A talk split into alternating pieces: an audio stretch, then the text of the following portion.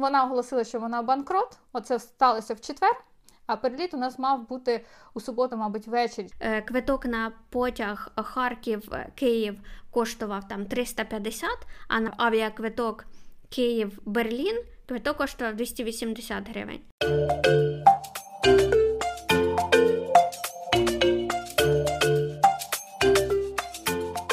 Всім привіт! Мене звати Юлія Ніжельська і я з Харкова. Привіт! А я Аліна Зінченко. Я проживаю у Данії. А це наш подкаст Хто тут, хто там. Тут ми будемо з вами обговорювати важливі питання, які нас турбують, а також розказувати цікаві історії і трішечки ділитися особистим. Сподіваюсь, всім буде комфортно і затишно в нашій компанії. Ну що, Аліна, поїхали? Поїхали! Сьогодні ми говоримо про мою любиму тему. Про те, про що я можу говорити взагалі безкінечність. Просто їх е, цих тем взагалі в мене ну не так багато їх можна перерахувати на пальцях, але це най-най-най це подорожі. Найулюбленіша тема. Мені здається, що всі люди, які е, на цей, на цю стежку ступили, е, у них теж таке відчуття, що це в них найулюбленіша тема. Тому що коли ти починаєш подорожувати, важко зупинитися. Головне зробити перший крок. Це наркоманія. Це прямо ось така, знаєш, це, це такий точно. чистий кайф. Тим більше, якщо в тебе є різні напрямки, коли ти е, пробував себе у різних напрямках подорожей, в тебе є дуже багато досвіду е, різного, хорошого і поганого. І це і є життя, як на мене. Тому так, історій багато. Ми будемо сьогодні говорити більше по суті, більше інформативно, е, можливо, трішечки менше емоційно, тому що дійсно, якщо згадати все, можна написати величезну книгу, книгу життя. Тому. Хотілося б, щоб сьогодні наша розмова призвела до того, що люди, які ще не подорожують, почали подорожувати, тому що зрозуміло, що це досить просто, легко і навіть можна сказати дешево. Ну, якщо виконувати певні умови. І Е, якщо хтось е, ще не дуже багато подорожує, то стали такими ж подорожевими наркоманами, як ми. Так, я називаю таких людей подорожничками. Е, дітей своїх я називаю подорожнички, тому що це людина світиться, це людина радісна, і вона дарує, мабуть, натхнення іншим. І сьогоднішня розмова вона буде корисна не тільки для наших слухачів, а й, наприклад, для мене, тому що у нас є один з пунктів, як подорожувати з дітьми. І я як молода мама, і в мене все це ще попереду. Мені буде дуже цікаво дізнатися, взагалі, як Аліна це робить з двома дітками і як це в неї виходить. Так, я сподіваюся бути корисною сьогодні. І так, Юля, е, розкажи мені і нашим слухачам про свій перший досвід. Яка саме була країна? Можливо, це був внутрішній туризм. Я не знаю, про що саме тобі цікавіше буде говорити зараз за кордон чи внутрішній туризм. Яка саме точка була найперша, коли ти зрозуміла, що ось це круто подорожувати? Я не вдома, мої кордони розширені. Що це було? Як це було? Це був дуже прикольний досвід, і це можна назвати якимсь наполовину внутрішнім туризмом і наполовину туризмом за кордон, тому що це була Білорусь. Це була перша країна, в яку я взагалі поїхала з України. Це був такий, типу, перший тріп на вихідні в мене не було взагалі ніяких очікувань. Е, в мене було якесь стереотипне мислення щодо Білорусі. Е, я уявляла, що це типу як Україна, тільки ще гірше. Е, що там буде там погані дороги, розбита інфраструктура, що там не буде на що подивитися, що там буде скучно і все таке. Але якби це країна, яка поряд, туди не треба візи, і ми так зібрались на вихідні і поїхали.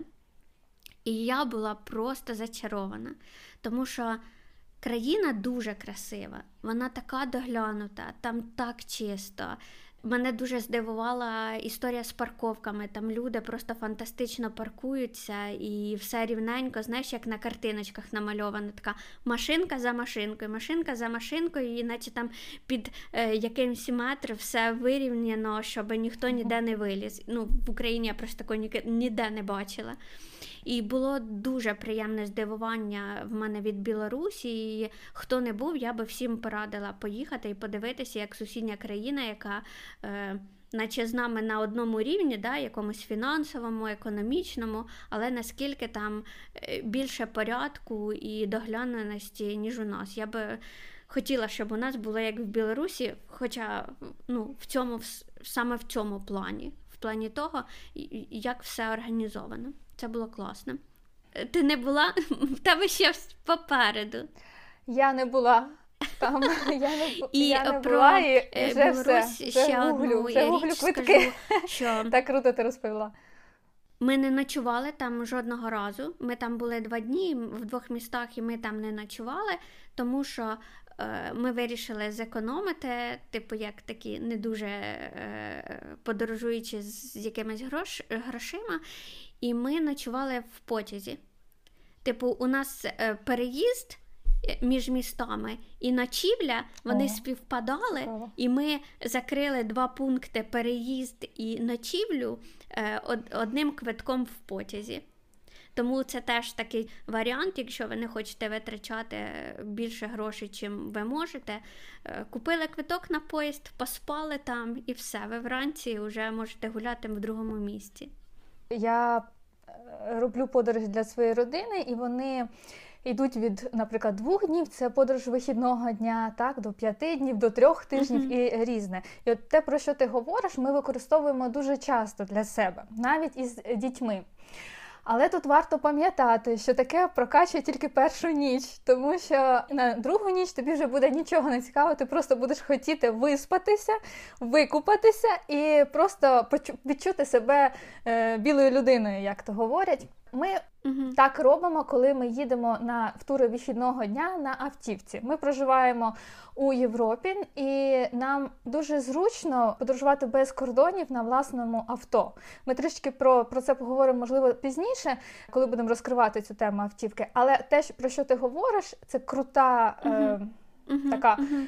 Е, так, так. крутий вихід із ситуації, коли в тебе не дуже багато коштів, коли ти обмежений в бюджеті. І ми також це любимо. Ми змінюємо один одного за кермом і так можемо подорожувати там навіть вихідні за вихідні, ніде не поночувати, і навіть з дітьми. Я розкажу про це трішечки пізніше. Знаєш, просто коли ви вже з дітьми і там уже більш вимогливі до умов, то ти там два дні можеш так прожити. А коли знаєш, ти такий бідний студент, напевно, то ти можеш в такому форматі, не знаю, і тиждень прожити. Якщо в тебе мета, е, знаєш, побачити як можна більше за короткий час і зекономити гроші. Кожному своє. Ну, можливо, і так. Кожному по-різному, кожному різні, різні умови потрібні. Я про себе можу сказати, що у мене ставлення до комфорту, коли я почала подорожувати, і зараз дуже змінилося. І зараз би, напевне, я не змогла там жити в якихось е, непідходящих умовах, а там 10 років тому спокійно. Аліна, а твоя перша країна яка була? Так, я б хотіла повернутися до нашої теми, основної до нашого запитання. Е, Вперше я виїхала за кордон, це був Єгипет. Це було в досить такому вже віці. Е, Я вже була замужня жінка, у мене вже була дитина, і моя перша взагалі закордонна поїздка це був Єгипет, це було все включено.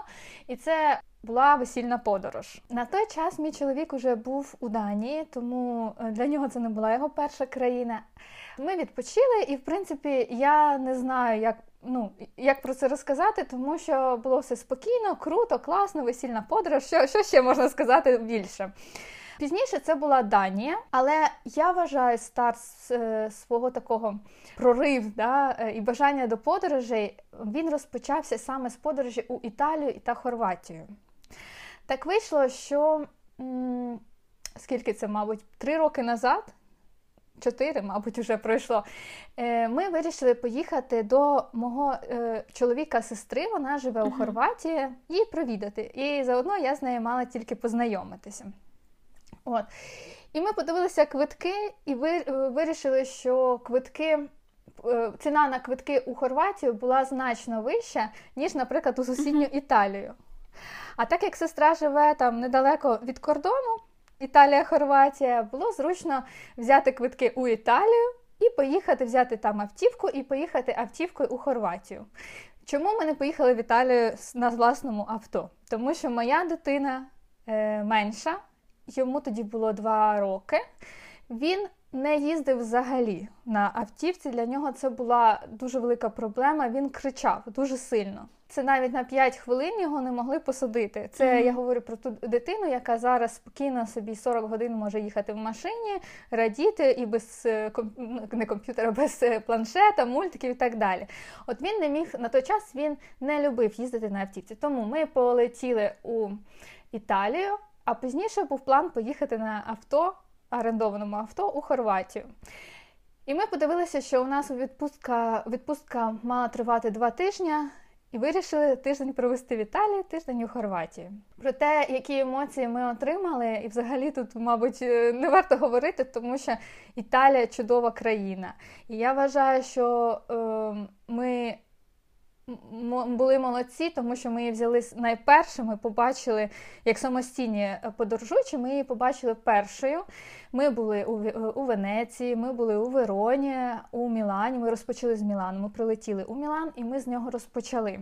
Потім поїхали ми у Хорватію. Але перший наш такий невдалий досвід оренди авто в тому, що ми е, хотіли взяти автівку в одному місці, а здати її в іншому місті.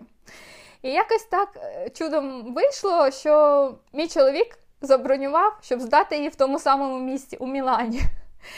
І, коротше кажучи, приїхавши майже так е, ну, від краю до краю, так, е, Італії, там по по, по частині, mm-hmm. поверхній частині, mm-hmm. так, нам прийшлося повертатися назад, щоб здати цю автівку.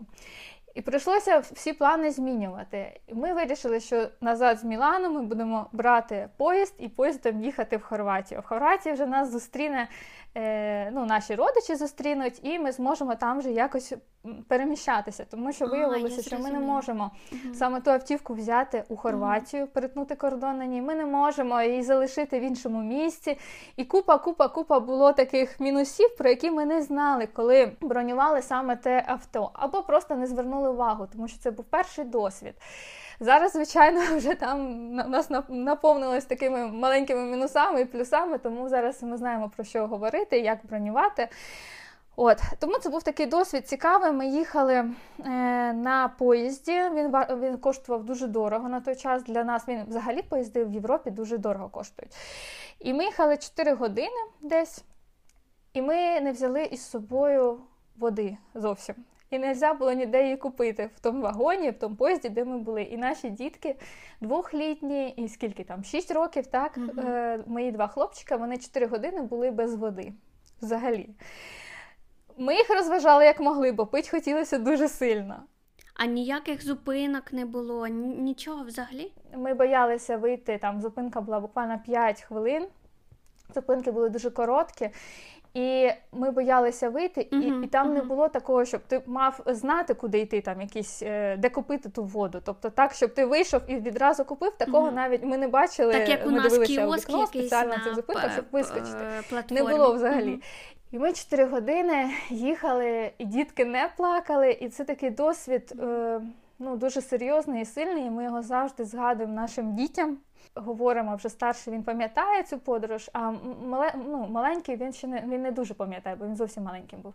Але ми при кожній такій можливості, коли вони просять, мама, я хочу там кудись чи в туалет, чи я хочу щось там поміняти в подорож, ми говоримо, згадай, як ти їхав без води. Це взагалі ну, це на той час це було дуже тривожно. Я як мама е, переживала і і сама хвилювалася за них, і за, і за нас. І взагалі у нас було дуже багато речей, ми нікуди не встигали. Тобто такий колосальний досвід, який ми протягнули потім через кожну свою подорож, ми це згадуємо. І виходить, що після такого стресового першого досвіду вам все одно захотілося їздити і далі, а не так, що от у нас був перший не зовсім вдалий досвід, і все, я не хочу такого стресу більше пережити. Ні, ні, ні, ні. Ми закохалися в це. Ми просто, але насправді ми почали так масово подорожувати і подорожували минулий рік. За моїми плечима близько 20 країн, за нашими плечима, нашими, е, нашої родини, близько 20 країн, і більша половина з них була лише за минулий рік. Тому, мабуть, це прийшло трошечки пізніше.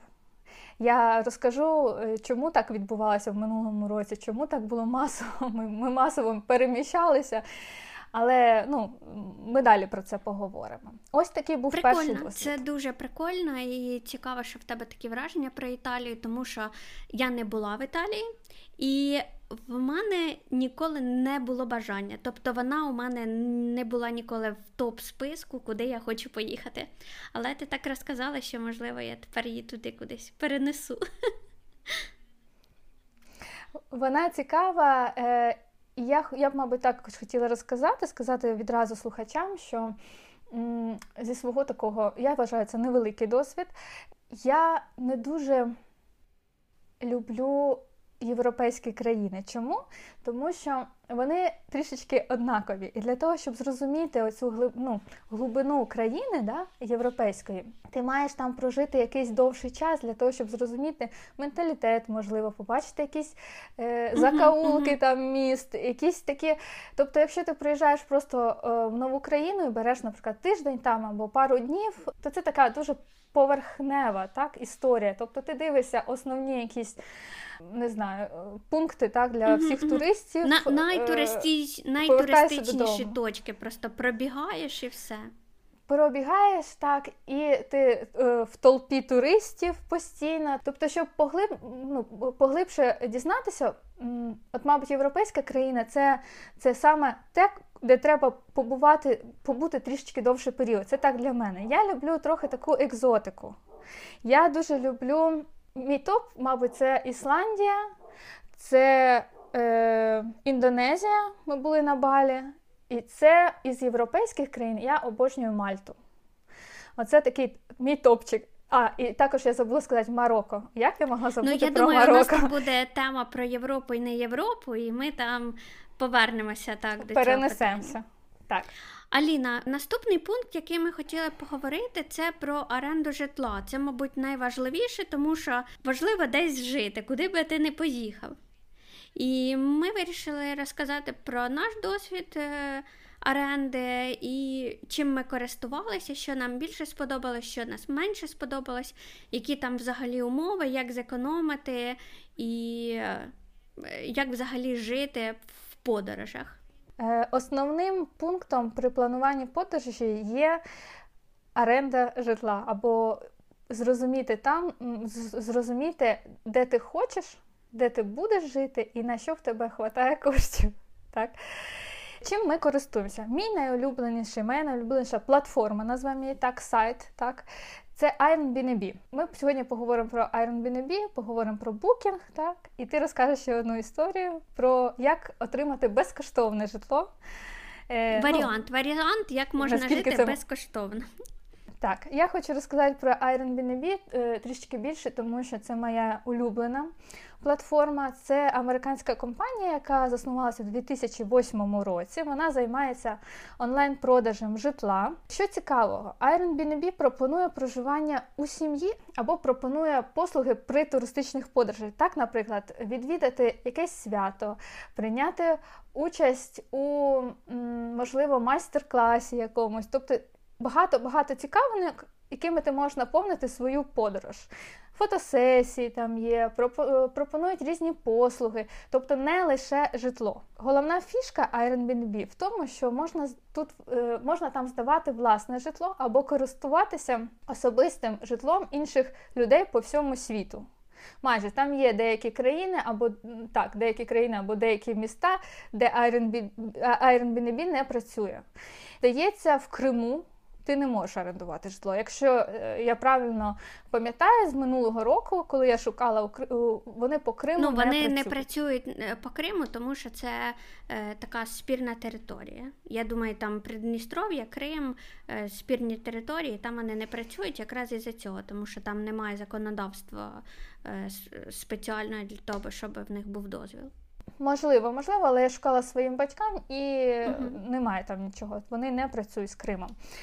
Це для тих, хто любить подорожувати так по по ну як не за кордоном, а по по Україні, по нашим територіям, по Україні. Да. Так, е, не шукайте, в Криму їх немає.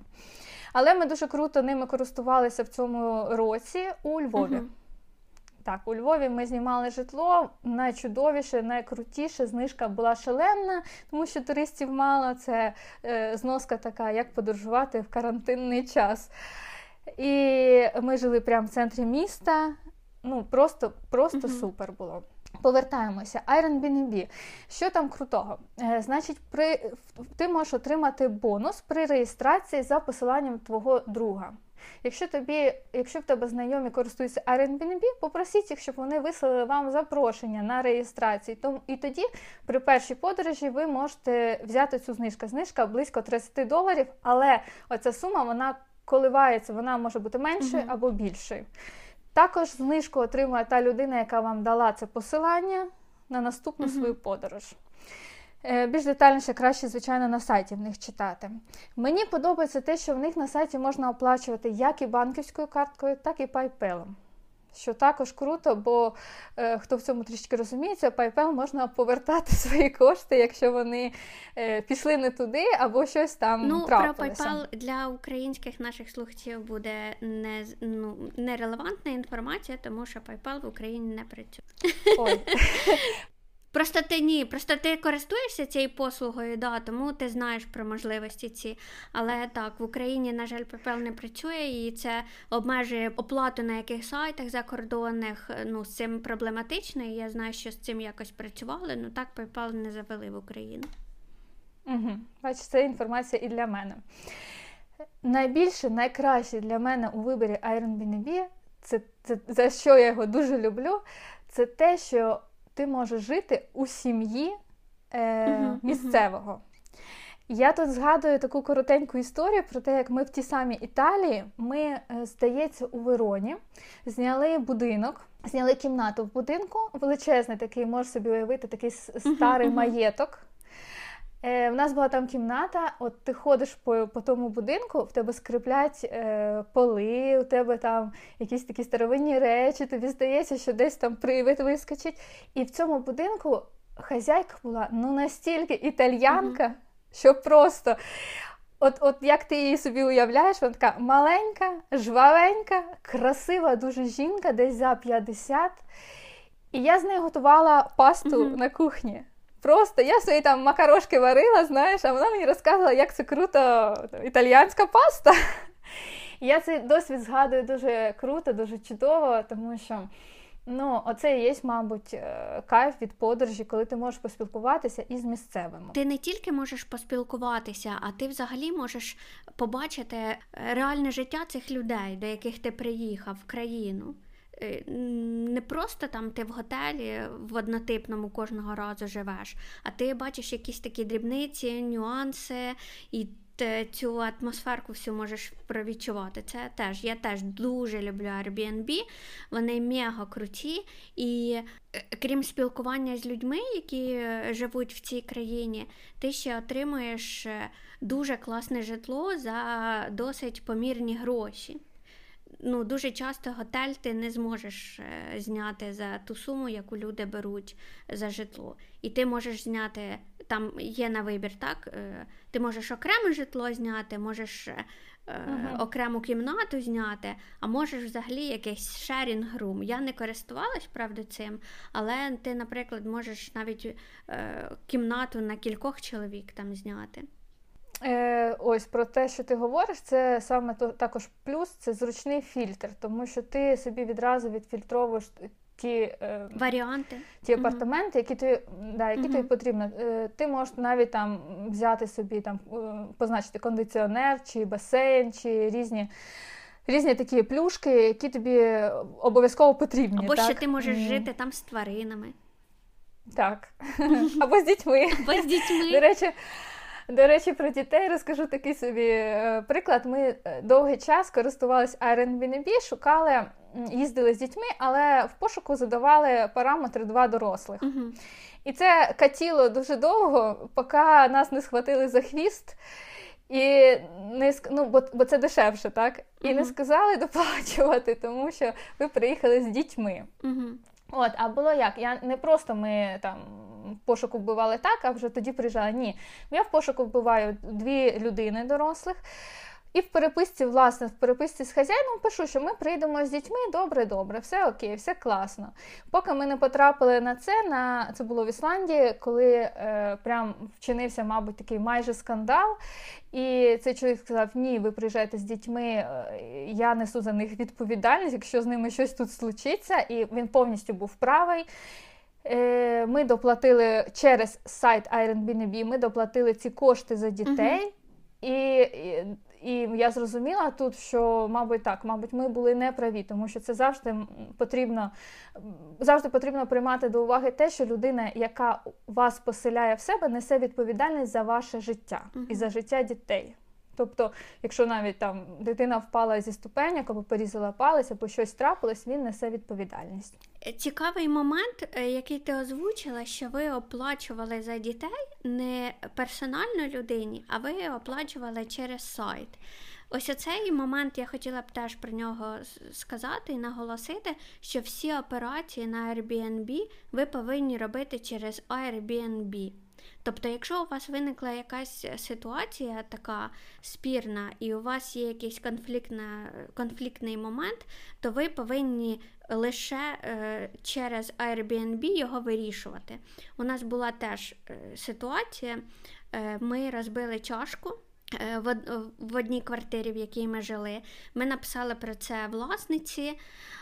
І вона сказала, що вона коштує, вона там ручної роботи, коштує 50 доларів і все таке. Ну, ми були, звичайно, в шоці, що ми за чашку маємо заплатити 50 доларів. Вона нам скинула посилання на неї, там, що це дійсно вона скільки коштує.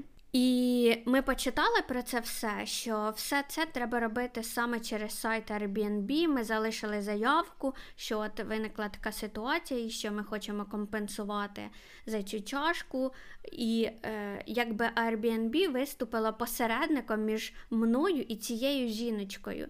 Тобто вона не могла ще раз е, мені написати чи в Airbnb про те, що вони розбили мені чашку, тому що ми могли б заплатити їй особисто, а потім би вона ще й скаргу на нас написала. А так ми все це вирішили через е, сам сайт. Тому це дуже важливо, щоб вас теж ніхто не обманув.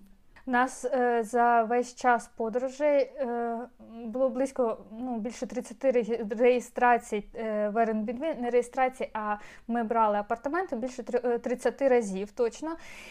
І в нас був такий випадок єдиний раз, коли ми приїхали. Це було на Балі. У нас було там п'ять різних апартаментів, uh-huh. бо ми подорожували по цій країні, по цьому острову.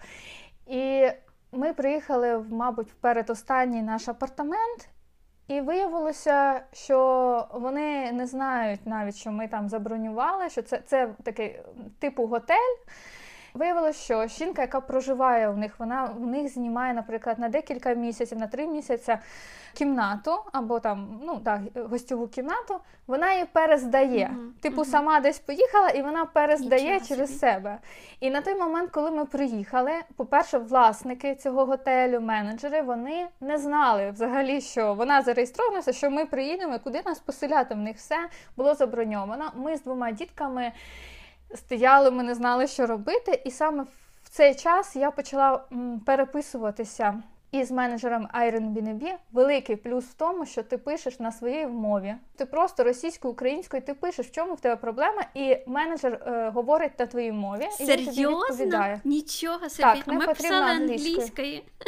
Ні, взагалі, ти пишеш любою Круто. мовою. Я писала російською мовою, мені відповідала, мабуть, Олена, угу. е, вона російськомовна. Тобто, в переписці це набагато швидше, ніж ти будеш телефонувати. Ми телефонували, ми розмовляли англійською по телефону. Чому ну, я не знаю, чому так. Ну, Нас виводили на англійську. Там почалися якісь коди, якісь. В общем, поки я не почала в переписці, uh-huh. все зазначила, тим паче, що ти можеш перейти в переписку з. Е, Саме з цього бронювання, е, в якому в тебе виникли якісь запитання, uh-huh, так, і вони так. відразу uh-huh. бачать власника, вони відразу всі-всі деталі бачать. І нам допомогли буквально за 10 хвилин перед цими півтори години ну не сварилися, ну практично сварилися, бо ми не знали реально, що робити. Нам допомогли за 10 хвилин. Вони що зробили? Вони зв'язалися е, з цією ж власницею в лапках. Так вони відмінили нам бронь і допомогли нам у бронюванні наступної квартири, uh але ну на той час ми відмовилися. Ми знайшли власне житло так фізично, uh і ми переїхали. Ми, ми ночували, все було добре. А як так сталося? Там були хороші відгуки в цього житла? Так, хороші відгуки. Да, е, Були хороші відгуки, але е, я дивилася житло, я його гуглила, не не в неї, не в цієї жінки. Тут також варто сказати, що коли ти коли ти хочеш зняти житло, тобі потрібно читати дуже-дуже дуже уважно. Окрім того, що в тому е, житлі є, всі відгуки, і м, обов'язково дивитися на дати цих відгуків. А, дати важливо, тобто, так, так. Обов'язково. Тобто найновіші будуть круто, особливо, якщо ти. Переживаєш, і ти можеш попати, попасти в таку ситуацію, коли, наприклад, почався ремонт в квартирі. Він почався минулого місяця, а вони не позначили це на сайті. У нас таке також було. Ми приїхали, а туалета немає. Куди в туалет дітям ходить? На вулицю або в таку спеціальний біотуалет. Mm-hmm. Тому що в нас ремонт. Все, ти приїжджаєш, вони говорять, у нас ремонт. Mm-hmm. І ти нічого не можеш зробити з тим, тому що ну, дуже важко знайти да, е, після, наприклад, е, цілого дня подорожі, дуже важко знайти заміну, ти вже приїжджаєш і ночуєш по факту там вже де є. Ще од... ще один е, нюанс про Airbnb, е, з чим ми стикнулися. З таким важливим теж е, моментом про те, що коли ти бронюєш наперед, хоча б там на місяць, на два наперед, і якісь не дуже сильно популярні або навпаки сильно популярні країни, де дуже багато житла, все окей. Ти за, е, свою заявочку залишаєш, тобі підтверджують, інколи навіть не переписуєшся з власником, все і так зрозуміло, все описано е, в самому е, в цій самій карточці цього житла. Але у мене була ситуація, коли мені треба було е, зняти житло Копенгагені, і ми почали писати людям, е, які здають квартири. І у нас відмова за відмовою, відмова за відмовою. І у нас там, наприклад, уже 5 відмов. І всі квартири більш-менш нормальні, в нормальному районі за адекватну ціну нам все відмовили тому що або людини нема в цей час е, в місті, і вона не може нам фізично здати квартиру, або там щось змінилося у неї, вона вже її не здає, або вони просто не хочуть здавати, тому що, наприклад, ми з України, це теж е, грає якусь свою роль інколи. І у нас була проблема з тим, щоб знати житло. Тому е, це теж про те, що ну, можливо, треба або наперед робити ці всі е, букінги, або можуть у вас бути проблеми з е, букінгом на цьому сервісі. Так, буквально два пункти ще з того, що ти говориш. Це, по-перше, є така штука, як отзиви, скажи мені, будь ласка, українською. Відгуки, відгуки про тебе як про туриста. Е, на Airbnb це крута штука, тому що навіть ти можеш заглянути, то ти подивися, що про тебе пишуть. І ти також залишаєш відгук, і тільки після того, як ти залишиш, ти можеш відкрити свій uh і про що, да? uh почитати, що про тебе сказали. uh Тобто це так, е, грубо кажучи, дуже анонімно. От. І це дуже круто. Це зараз грає в плюс е, для нашої родини, тому що в нас там плюс, наприклад, 10 відгуків, і всі хороші, і людина провіряє. Так, у нас теж були хороші відгуки, але хороші відгуки, знаєш, вони дивляться, що там Юля, наприклад, і Ілля, і такі якісь імена трошечки для них незвичні, і вони, е, ну, можливо, як на якихось арабів на нас реагують. Ні, ні, звичайно, що багато пунктів, чого вони можуть не приймати. Ми також з цим сталкуємося. Десь, якщо ти на одне бронювання, десь два-три в тебе е, таких відмови так у бронюванні. Е, Ще додати хочу швидко про те, що не забувайте, будь ласка, якщо ви їдете навіть в іншу країну, не говорити погано на українській російській мові, тому що може так виявитися, що людина, яка вас приймає, знає цю мову. Я згадую багато історій, коли ти приходиш, починаєш там говорити, ой, вона вони там не сплять, чи там ще щось, ну можливо, не дуже хороше про людей, чи взагалі просто так. А людина виходить тобі на російській мові там або українській говорить, ой, ви нашою мовою розмовляєте, хоча це буде в будь-якій країні. Ми дуже дуже часто мали справу із російськомовними або україномовними людьми людьми при зйомі житла в Airbnb. Це просто так нотаточка для вас усіх. Не ну не думайте, що вас не розуміють. Що вас не розуміють, це 100%. Вона ж була не так не з Airbnb, а з Booking в хостелі, і ми прийшли і намагаємося щось сказати е, жіночці е, там з приводу того, що ми хочемо замовити їжу. І вона нас не розуміє, бо не знає англійської, а вона говорить з нами німецькою, а ми взагалі жодного слова німецької не знаємо. І ну, взагалі не можемо порозумітися. І ми говоримо з чоловіками, я кажу: Ілья, ну ми не можемо пояснити, що ми хочемо. Ну, ти бачиш, нас не розуміють, тому що ми англійською, а нам німецькою. І тут жіночка переходить на українську і каже: А, так ви з України? І все. Я думаю, що ми поступово перейшли до букінга, так, так якось з тобою.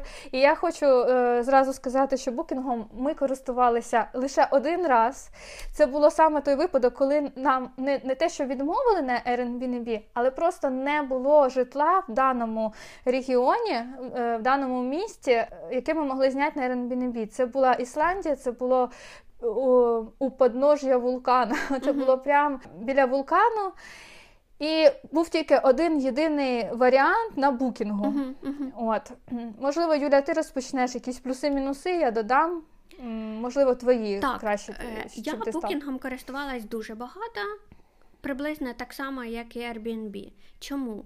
Тому що е, ним класно користуватися в Україні, е, знаходити якісь готелі. Е, він допомагає, тому що я, наприклад, коли їжу в Київ, я взагалі завжди через букінг е, там бронюю готелі. І е, букінг часто допомагає в тих випадках, коли на Airbnb житло дорожче. У нас були такі mm-hmm. випадки, коли ти хочеш знайти якийсь варіант за нормальну ціну, і на Airbnb хороші квартири, класне житло, але воно для нас задорога. І тоді ти йдеш на букінг дивишся, що ж там є на букінгові. На букінгові ми бронюємо завжди готелі, тобто це не приватне житло, це не апартаменти, це завжди готелі.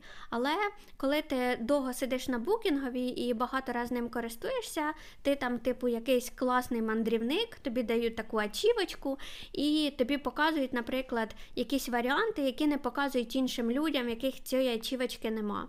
Плюс тобі там роблять якісь знижки завжди, коли в тебе вже хороший досвід е, користування букінгом. Е, єдине, що мені букінгові не подобається, це дизайн.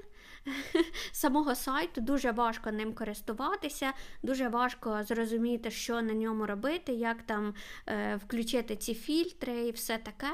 Ну, тобто, це такий його недолік. І на букінгові, звичайно, ви не знайдете такої кількості житла е, класного, приватного, як на Airbnb. Для мене нормально жити і в готелі. Інколи навіть mm-hmm. прикольніше, тому що знаєш, там за тебе все роблять. Тому що в себе ти, коли знімаєш квартиру чиюсь, ти маєш там е, прибратися в ній, ти маєш там сам собі готувати, ти маєш там все сам робити, а в готелі в тебе все для тебе роблять інші люди. Ну і це теж інколи зручно. І про е, момент ще, який е, на букінгові, ти там платиш якусь суму і все. А на Airbnb можуть бути якісь суми, які ніби не повинні там бути. Наприклад, за податки, податки і за прибирання. Тобто там угу. є ти дивишся, там, наприклад, квартира стоїть за добу 50 е, доларів, а потім ти туди всередину заходиш, дивишся, а тобі ще треба 20 заплатити за прибирання. І з прибиранням це якась е, не така давня фішка Airbnb, тому що раніше дуже рідко були квартири, в яких е, була сума за прибирання окремо. А зараз практично ти в кожну квартиру заходиш, і там є якась сума за прибирання. Теж один момент момент у нас було, що нас хазяйка попросила самих прибратися. Після себе в квартирі і е, віддала нам ці гроші за прибирання. Тобто такі люди теж бувають. Ну, це прикольно. Але я рекомендую, наприклад, Booking дуже сильно е, як альтернатива Airbnb для того, щоб знайти якесь е, більш дешеве житло в якійсь країні. І ще один момент про оренду житла, уже, напевно, останній. Це ще один сервіс, яким ви можете користуватися, він називається Couchsurfing. Це дуже крута ініціатива, вона дуже-дуже давно була створена. Це коли люди беруть безкоштовно інших людей до себе пожити. Це скоріше якийсь такий культурний обмін. Це історія не про гроші, не про те, що щось скількись коштує, а про те, що люди хочуть знайомитися з іншими людьми, дізнаватися культуру інших людей. І е, це така особлива дуже атмосфера. Я, коли жила у Львові, Зареєструвалась на каучсерфінгу, і я приймала в себе людей. У нас була, правда, однокімнатна квартира, і ми не знали англійську, тому ми не ризикнули брати з-за кордону е, якогось такого сильно за кордону людей. Але в нас жив е, хлопець з Москви, він приїжджав у Львів шукати роботу, до речі, цікаво. І е, у нас жили дівчата з Києва, які поверталися з Італії додому, і їм треба було десь у Львові переночувати. І це був теж дуже класний досвід, тому що люди приїжджають до тебе, яких ти бачиш перший раз. Вони розказують тобі кучу історій, е, ти з ними знайомишся. З цим хлопчиком з Москви ми підтримували дуже довго зв'язок. Ми познайомилися з його дружиною, його дружина вчила нас іспанської мови. Типу, зав'язалися, зав'язалися. І я думаю, що люди, які от по каучсерфінгу приймають до себе людей і які їздять по каучсерфінгу в інші країни жити, це дуже дуже класний культурний обмін, це ще краще, ніж Airbnb. Але для того, щоб вас приймали десь, вам потрібні хороші відгуки. Тобто, якщо ви хочете безкоштовно жити в людей в інших країнах, ви спочатку повинні приймати в себе, отримати хороші відгуки, і тоді ви можете жити в когось. Тому що. Якщо у вас немає відгуків, то це виглядає так, ніби я хочу шарового житла де-небудь. Угу. Але це прикольна теж штука. Дуже крута ця штука. Ми лише зареєструвалися, ми ніколи цим не користувалися. Я зараз поглянула на час. Я тобі хочу сказати, що, мабуть, ми розділимо на два випуски. Так, тому я що теж про це хотіла сказати. Дуже багато. Дуже так. багато. Так, е, я думаю, варто сказати буквально в декількох словах про перельоти. Так? Так, давай про перельоти. Чим ми е, там буквально е, додатки, якими ми користуємося. Якщо по Європі ми більше любимо їздити на авто, тому що так як ми подорожуємо мінімум чотирма люди, е, людинами, чотирма людьми, нам зручніше брати власну автівку. Але буває так, що перельоти виходять дешевше. Або коли ми літаємо вдвох, або коли це ну, далекі і далі, коли це дуже далеко. Чим ми користуємося? Я власне, люблю таке, такий додаток, як Travel Market. Мій чоловік любить Момондо. Ми користуємося ними е, паралельно, зрівнюємо ціни. Також є Aviasales і Kiwi. Це те, ті ось чотири, чотири це Travel Market, Momondo, Aviasales і Kiwi. Це ті, які ми моніторимо завжди. Но варто сказати про те, що м- це сайти, які збирають загальну інформацію. Вони пропонують класні ціни. Це сайти-агрегатори. Так, так, так. Які пропонують класні ціни, але у випадку, наприклад, е, анулювання рейсу або перенесення, вони не завжди, зачастіше вони не несуть відповідальності uh-huh. за зміну вашого квитка. Uh-huh. З чим ми, е, в принципі, сталкувалися декілька разів. Тобто, грубо кажучи, ти можеш бронювати там квиток за дешеву ціну і потім молитися, що ти дійсно полетиш. Uh-huh. Що ж треба робити? Ну, по-перше, Моніторте, це круті реально сайти. Ви моніторите, ви дивитеся е, всі пересадочки, ви вибираєте найкращий маршрут, і ви знаєте точно, що звідти з пункту А до пункту Б, або через до пункту В через пункт Б, так, летить певний рейс. Тоді ви можете піти, і так краще зробити, піти на офіційний сайт цих перевозчиків, цих перельотів і бронювати там окремо кожний переліт.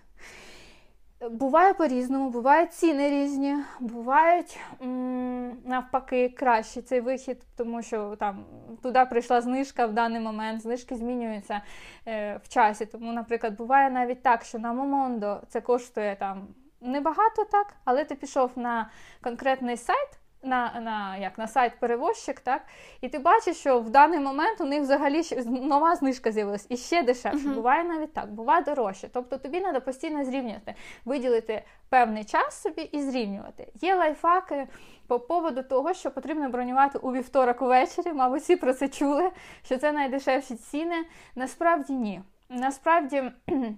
Так буває, але краще взяти, наприклад, собі там тиждень і дивитися з періодичності, як ці ціни ростуть або падають. Як ми любимо робити? Як ми вибираємо маршрут зазвичай? Якщо ми хочемо куди-небудь полетіти, аби полетіти, так буває також. Не лише ти там закохуєшся в країну, uh-huh. а ти бачиш, що в тебе є вихідні або відпустка, і ти розумієш, що ось ну приблизно чи це Європа, чи це ну, далі. І по Європі взагалі мені здається найлегше.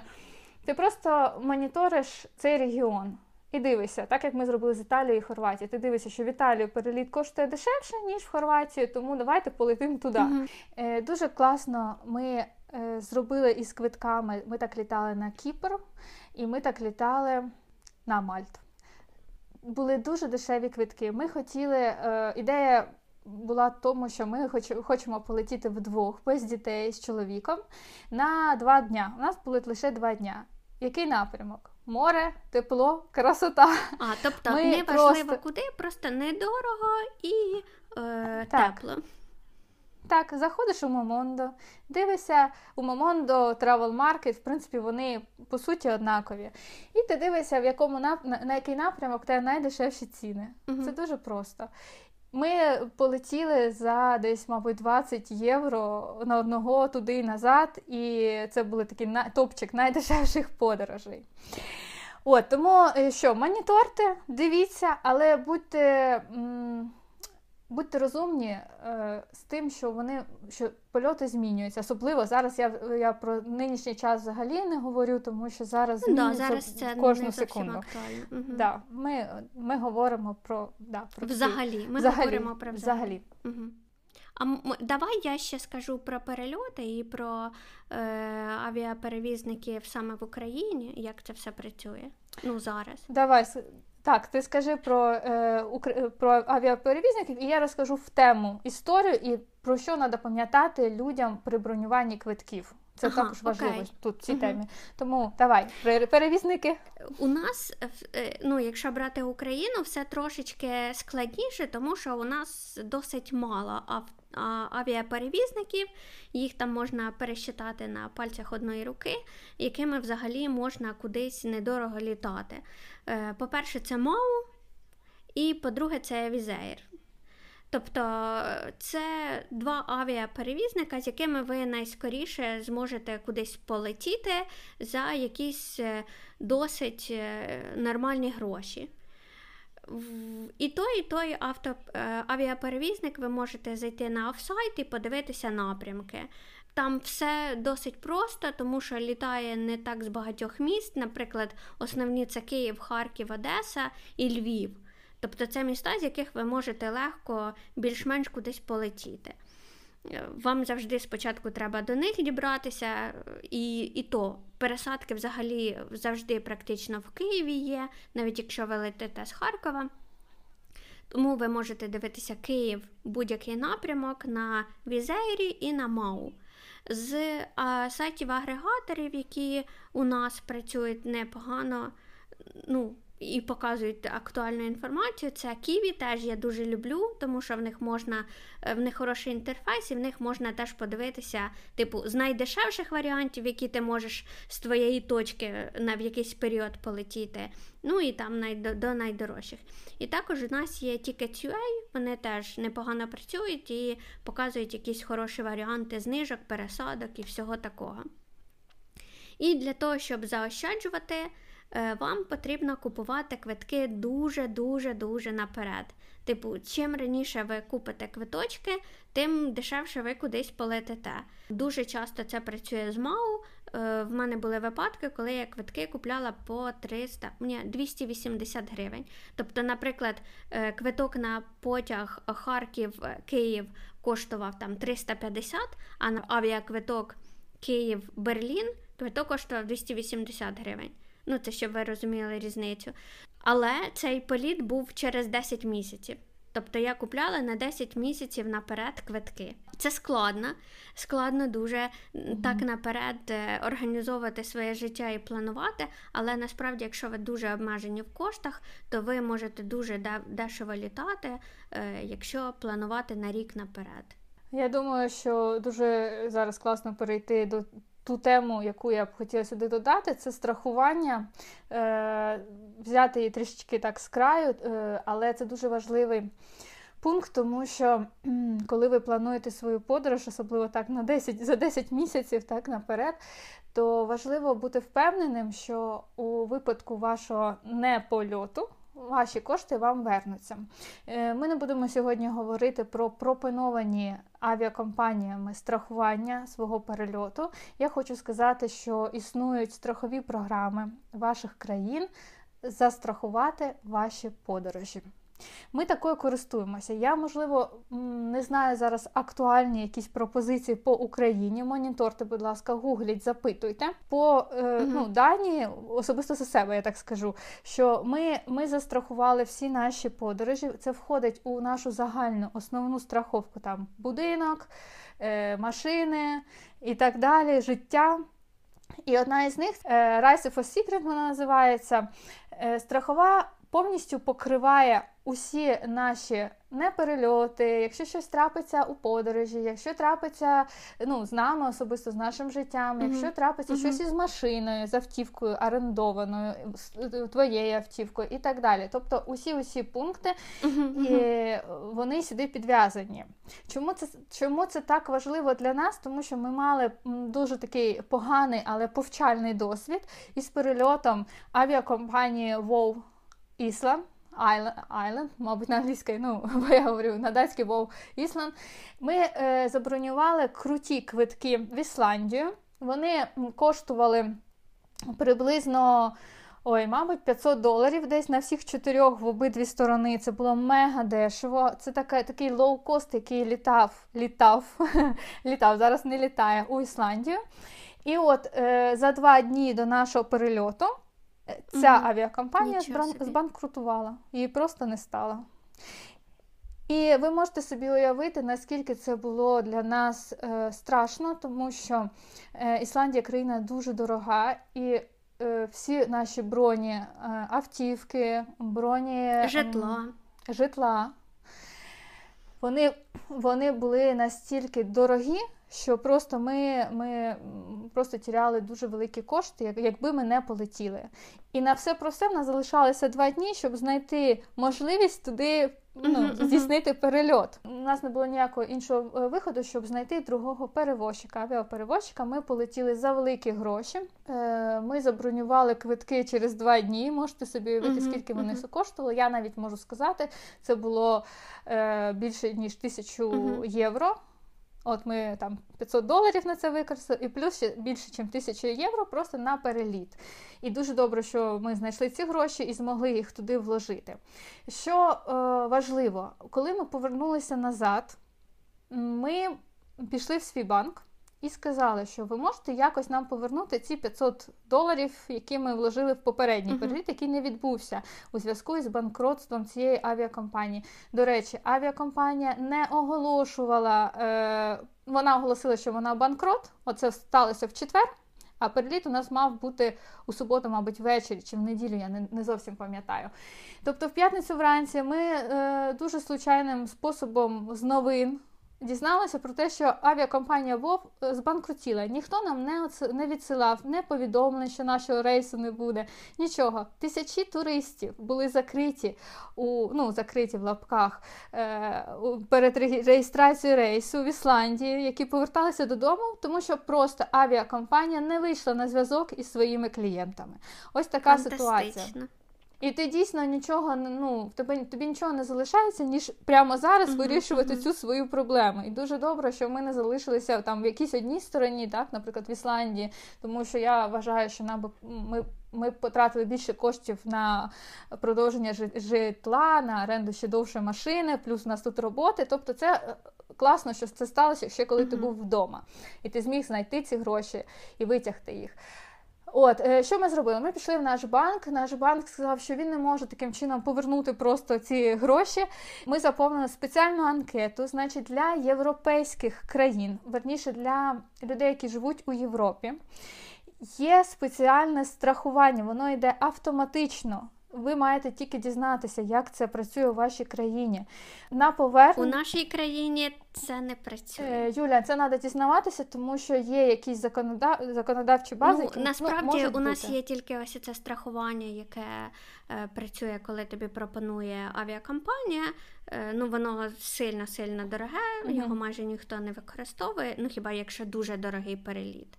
А якщо це лоукост, то там взагалі такого немає. Ну навіть. Е, навіть пункту такого. А в звичайних рейсах, ну, от такої програми, про яку ти говориш, на жаль, в Україні її немає, е, тому що ну, в нас з поверненням коштів за квитки, е, там якийсь овербукінг або ще що-небудь, там завжди дуже великі проблеми. Ну тоді я буду говорити Європі, для тих, так, хто так. проживає у Європі, що така така можливість є. Нам її е, випадково підказали. Ну, тобто підказали не випадково, але ми випадково про це почули. І це дуже і дуже класно. Нам повернули ці кошти, хоча у них на сайті йшлося про те, що вони повертають тільки від е, вартості одного. Ну, тобто, якщо квиток на одну особу коштує мінімум 130 доларів. А uh-huh, наші uh-huh. квитки були дешевші, якщо розрахувати на одну особу. Ну, Але нам круто. повернули всі абсолютно кошти. І це да, ви маєте знати, що така можливість є. Тобто не плакати відразу, а шукати можливість повернути кошти. І, і знову ж таки, я говорю про страхування, про це основне, тому що у Wizz Air а з його овербукінгом, е, ну, мабуть, і я не знаю, що тут робити, тому що я дуже ну, частенько літаю в Україну на Wizz Air і, і коли я їм е, плачу кошти, інколи я їм це дарую точно, кошти. Це точно.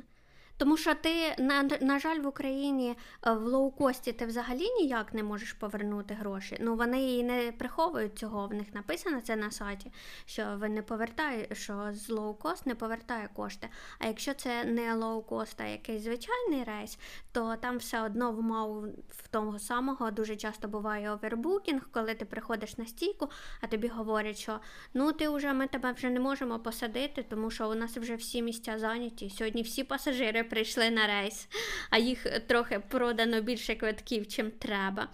І я знаю, що пишуть заяви.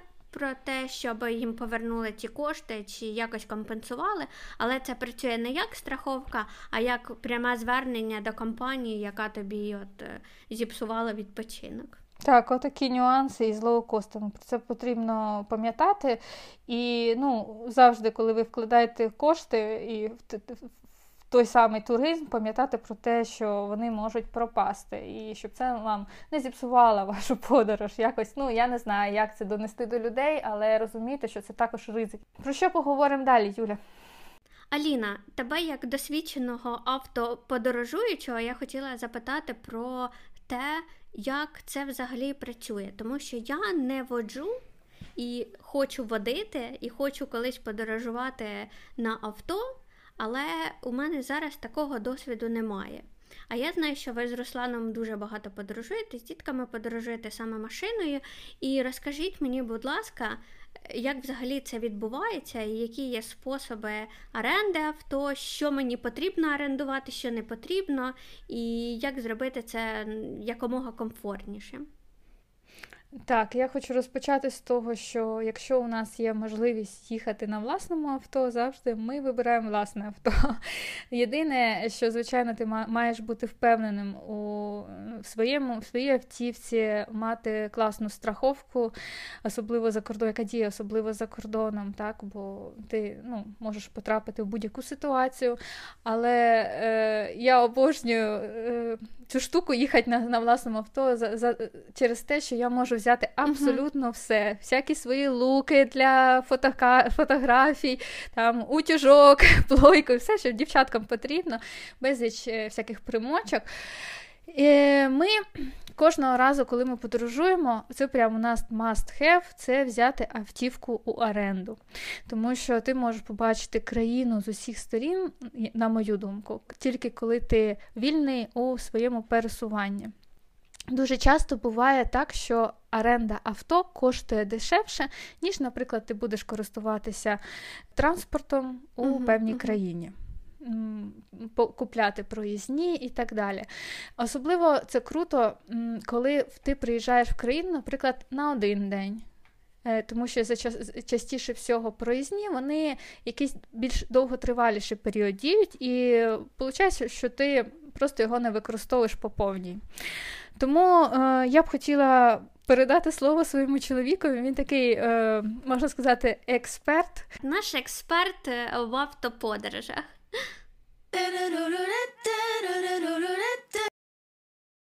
Привіт, Руслан. Привіт, радий з вами тут поспілкуватись.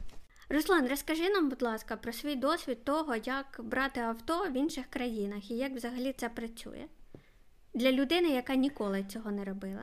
Ну, почнемо з того, що е, нас, е, як показала практика, це дуже легко.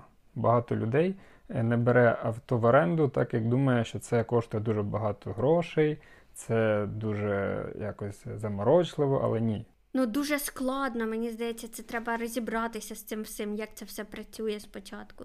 Ні, це перший раз, а потім перший раз дуже складно, е, але на, як показала практика, це дуже просто. Перше, на що треба е, звернути увагу, це Е, подивитися, в яку, в якій країні ти хочеш взяти авто.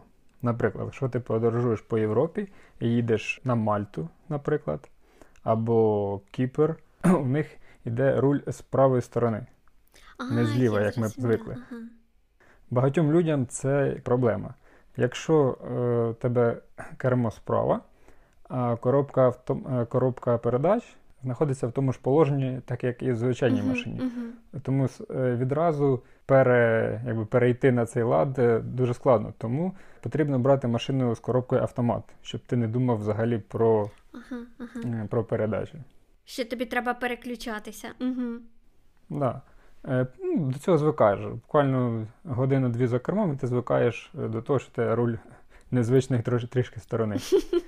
І ще також потрібно дивитися на е, якщо це європейська страна, е, то звичайно це правила, гарна розмітка і так далі. Якщо це страни там африканські якісь, наприклад, Марокко ми брали, або Індонезія, Балі, е, то там, звичайно, свої правила руху.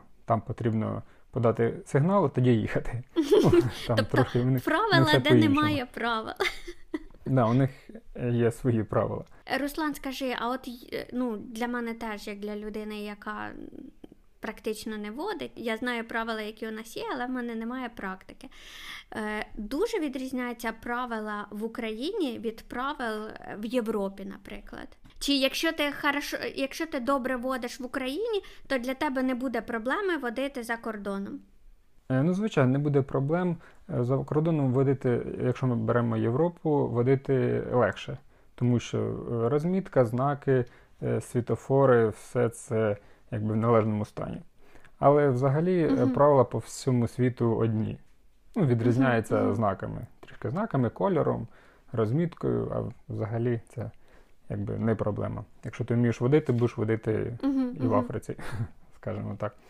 Е, да, Щодо Е, наприклад, оренди, от що потрібно почати, потрібно визначитися, де ти будеш орендувати автомобіль, в якій саме е, компанії. Uh-huh. Якщо загуглити, самі найпопулярніші це якби Європкар, Авіс, бюджет і Сікст. Uh-huh. От. Ну, Бюджет, Авіс, Європкар, вони якби самі бюджетні варіанти, і вони є взагалі практично у всіх країнах. Uh-huh. Uh-huh. Тоді потрібно е, оприділитися з е, типом автомобілю. Або це буде міні, або це буде економ-клас, або це стандарт, або це е, джип. Це в залежності від е, твоїх цілей. Угу. На, навіщо тобі автомобіль і куди ти збираєшся їхати. Угу. Якщо, звичайно, трішки по дорогам, то тобі досить міні. І залежить, якщо е, дві людини, то міні це отак от з головою. Якби якщо з дітьми, то вже потрібно е, або брати мінімум економ, або стандарт. Тому що потрібно трошки більше місця. Мгм. Але як показала практика, в нашу першу подорож в Італії ми взяли міні з дітьми, кучу валіз, і ми влізли в маленьку машинку. Це був наш перший досвід. Зараз поминаємо якби з посмішкою. Було досить цікаво, але більше ми так робити не будемо. Щодо е, бюджетної частини, потрібно мати. ну, Потрібно пам'ятати, якщо ти хочеш орендувати автомобіль, потрібно мати мінімум дві кредитні картки, якби, а то й три краще різних Мгм. банків. Е, Тому що коли ти орендуєш автомобіль, е, е, компанія буде заморожувати певні, певні кошти. Мгм. Тобто це від 400 євро і 800, і 1000, і півтори тисячі, і дві, в залежності від країни, від автомобіля, від періоду, наскільки ти береш цей автомобіль. А буває так, от у нас було, що ми машину здаємо сьогодні, а післязавтра нам треба брати іншу машину в іншій країні. Мгм. І якщо це одна тільки е, кредитна картка, гроші заморожені, вони не встигають їх повернути, бо там може проходити від 3 до 14 днів. Мгм. Мгм. І щоб взяти наступний автомобіль, нам е, потрібна ще одна картка, де ще є гроші. А щодо документів, потрібно якісь документи, чи тільки кредитна карта і все? Ні, документи потрібні, е, звичайно, е, водійське посвідчення і паспорт. Ви показуєте там при оренді авто? Цього достатньо. Мгм. А були у вас випадки під час подорожей на авто, щоб вас зупиняли, типу як наші поліцейські гаїшники там перевіряли документи? Ну, звичайно, А серйозно було так? звичайно, бували. Ну, Так, зупиняли, перевіряли туристи, все, все нормально. Мгм. А вони зупиняли, тому що якесь порушення було, чи тому, що просто їм захотілося вас зупинити? Ні, просто, просто їхали, не зупинили, мабуть, як рейд. Е, Ага, Просто перевіряли цікаво, документи. цікаво. Е, так, ну по поводу оренди з, з власного досвіду, от е, якщо брати питання найдорожчих автомобілів і найдешевших, е, то якби з нашого власного досвіду найдешевший автомобіль у нас е, був е, в Індонезії. Ми орендували. Ми орендували його на 5 днів, здається. Е, і нам це десь е, вийшло е, в районі 15 доларів в день з страховкою, повною страховкою. І ще хочу додати, якщо берете машину в таких странах, як там, африканських странах або індонезійських, то не жаліти грошей на страховку, так як правила там незрозумілі і в аварійну ситуацію дуже легко Мгм, попасти. мгм. попасти. Таким чином, страховка має бути, щоб ну, не зруйнувати собі відпочинок Мгм, мгм. скажімо так. В європейських е, країнах е, страховкою більш все якось зрозуміло. Е, Якщо жити тут і мати цю страховку, наша страховка покриває всі витрати і все, що станеться з нами тут, ну, взагалі по, по Європі. А щодо, наприклад, е, таких речей, як е, бензин. Е, Тому що в нас був досвід того, що ми їхали з Білорусі в прибалтійські країни, і ми, наприклад, в Білорусі дешевий бензин заправляли повний бак для того, щоб потім його вистачило і не купляти в Європі дорогий їхній бензин. Якісь такі речі є, що в якихось країнах, можливо, треба зараніше купляти бензин, щоб зекономити. По Європі приблизно ціни по бензину однакові. Взагалі, зараз ми були в Україні не так давно, то ціни приблизно варіюються там зовсім копійки. Мгм. Е, Тому зараз такого питання не стоїть. Ага. Але якщо ти їдеш подорожувати на якийсь острів, у тебе вибору взагалі нема, бо ти взяв машину. Машину взагалі береться е, повний бак в ній. Якщо ти береш її на 2-3 дні, е, тобі цього баку вистачає, і перед поверненням знову потрібно поповнити Мгм. бак і здати машину. І ще питання про парковки. От я так зрозуміла, якщо там ви між містами їздите, то взагалі ніякої проблеми. А от в містах не буває такого, що ви не можете там кудись заїхати, десь залишити машину, і ви сковані через це, тому що ви там хочете десь побувати, але ви туди просто не можете доїхати автомобілем. Є, звичайно, є такі проблеми. Саме більша проблема у нас трапилась на Мальті де взагалі це якби островок невеличкий, 20 на 20 кілометрів. І ми припаркувалися е, біля дому нашого за 2,5 кілометри. І йшли пішки, тому що не було ніде ближче парковки. Парковка безплатна, але нема де стати. Дуже Ну і як взагалі в любих в великих містах, да, взагалі з парковками якби проблеми. Ну, ми вже якби з цим питанням вирішили. Ми знаходимо е, підземні парковки, платимо гроші, які треба, і не Е, втрачаємо час на шукання безплатної парковки. Угу. Ну тобто, це теж треба продумувати, якщо ви берете автомобіль, ну, де ви будете потім його паркувати. Звичайно. Буває так, що проще автомобіль не брати. Проще на автобусі переїхати і не думати про парковку. Ну так, так. Спасибі тобі велике. Тепер ми будемо знати Дякую точно чим користуватися. Тому що так, ти дивишся там Ну, люди їздять якось на авто, а ти такий зовсім від цього далекий. Да. І ще один такий лайфашок невеличкий скажу. Е, коли береш машину в оренду, неважно, дорогу, дешеву, е, коли тільки ти отримав ключі, прийшов до машини і навіть не завів її, первим ділом її потрібно гарно обдивитися. Пофотографувати всі якісь подряпинки, якісь вм'ятинки якісь на стіклі, можливо, якісь тріщинки, все-все пофотографувати. І все. І тоді, якщо якісь проблеми, відправляються емейлом на на емейл цієї компанії, щоб вони вже знали, що ага, ти взяв машину, в тебе вже були якісь там подряпини. Бо є країни, в яких тоді дуже проблемно доказати, що це не твоє. Угу, угу. Все, Руслан, ми будемо користуватися Все, всім, тоді що дякую ти за увагу. порадив. І я думаю, це буде корисно не тільки мені, а взагалі всім людям, які вирішили, що хочуть тепер їздити на авто. Так, я хочу додати тут деякі штуки такі е, з приводу паркування і з приводу взагалі бюджету е, твого, коли ти формуєш свою подорож, ти думаєш е, про те, що ну, де жити ми поговорили, і на чому ти будеш м, чому ти будеш їздити.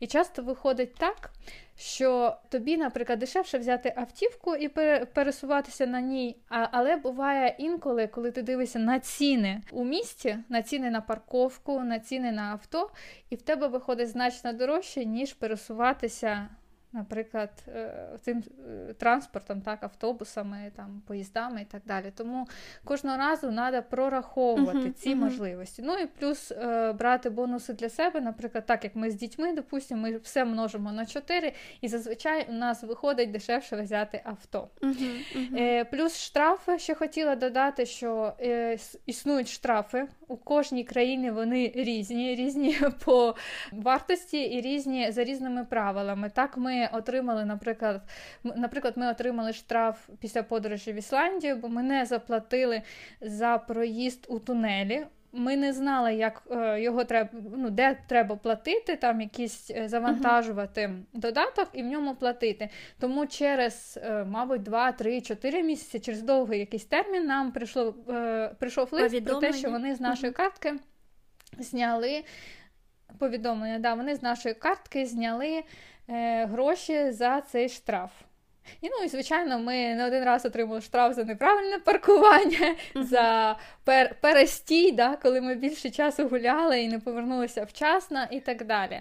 Але е, дуже потрібно пам'ятати основні пункти про е, страхування автівки, про безпеку свою на е, дорогах і про те, що не залишайте, будь ласка, авто, хоч своє, хоч орендоване, е, в незнайомих місцях. Тобто, якщо ви йдете на ночівлю, будь ласка, знайдіть собі краще платну парковку, ніж безкоштовну біля дому.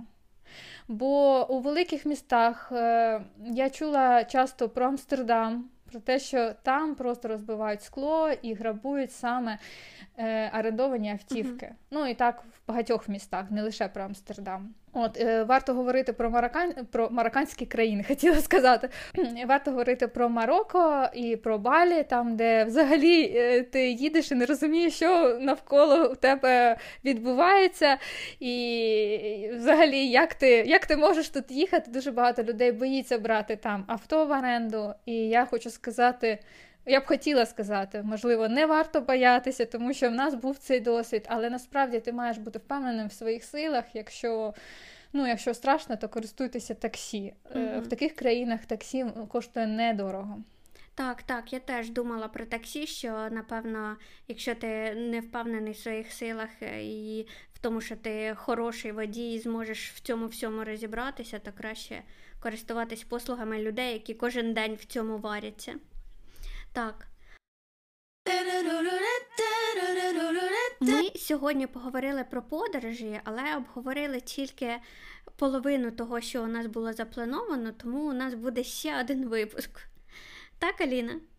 Так, я знала. Скажу, я тобі казала. Так, так, ти Ні, говорила, що ми можемо говорити 5 годин про подорожі, це точно. Це дуже об'ємна тема, і окрім якихось лайфхаків і основних якихось таких моментів, про які ми говорили саме сьогодні, є ще інша частина. Це вона більш психологічна, моя улюблена, як підготуватися до подорожі, як подорожувати з дітьми, як подорожувати у Європі та поза Європою, так бо це абсолютно різні е, лайтові якісь подорожі, і подорожі е, таким підвищеним фізичним, мабуть, навантаженням, про гори. про про якісь е, країни, де ти потрібно бути більш витривалішим, так, про їжу місцеву. Про це все ми поговоримо в наступному випуску. Зробимо таких два випуска. Для подорожничків, і я підготую дуже е, якісь круті історії, найцікавіші з усіх, які будуть. Я думаю, Юля, ти теж е, згадаєш чудові якісь і лайфхаки. Так, так, щось щось, щось згадаємо і поговоримо про те, чи краще користуватися турагенціями для того, щоб подорожувати, чи складати план подорожі самим, тому що там є варіанти. Тобто ще дуже-дуже дуже багато всього ми підготували. І я думаю, що наступний випуск буде таким же цікавим і інформативним, як і цей. Да, Тому не переключайтеся, чекайте нас кожну неділю. Ми тут. Хто тут, хто там. Так, ми будемо щось корисне і цікаве вам розказувати. І ставте нам зірочки, будь ласка, підтримайте нас. Ми з'явились на Google підкастах, ми є на Apple підкастах, ми є на декількох платформах, є у Instagram. Е, пишіть, е, дзвоніть, записуйте аудіо. Ми завжди з вами готові поговорити. І говоримо вам сьогодні до побачення і до зустрічі наступної неділі.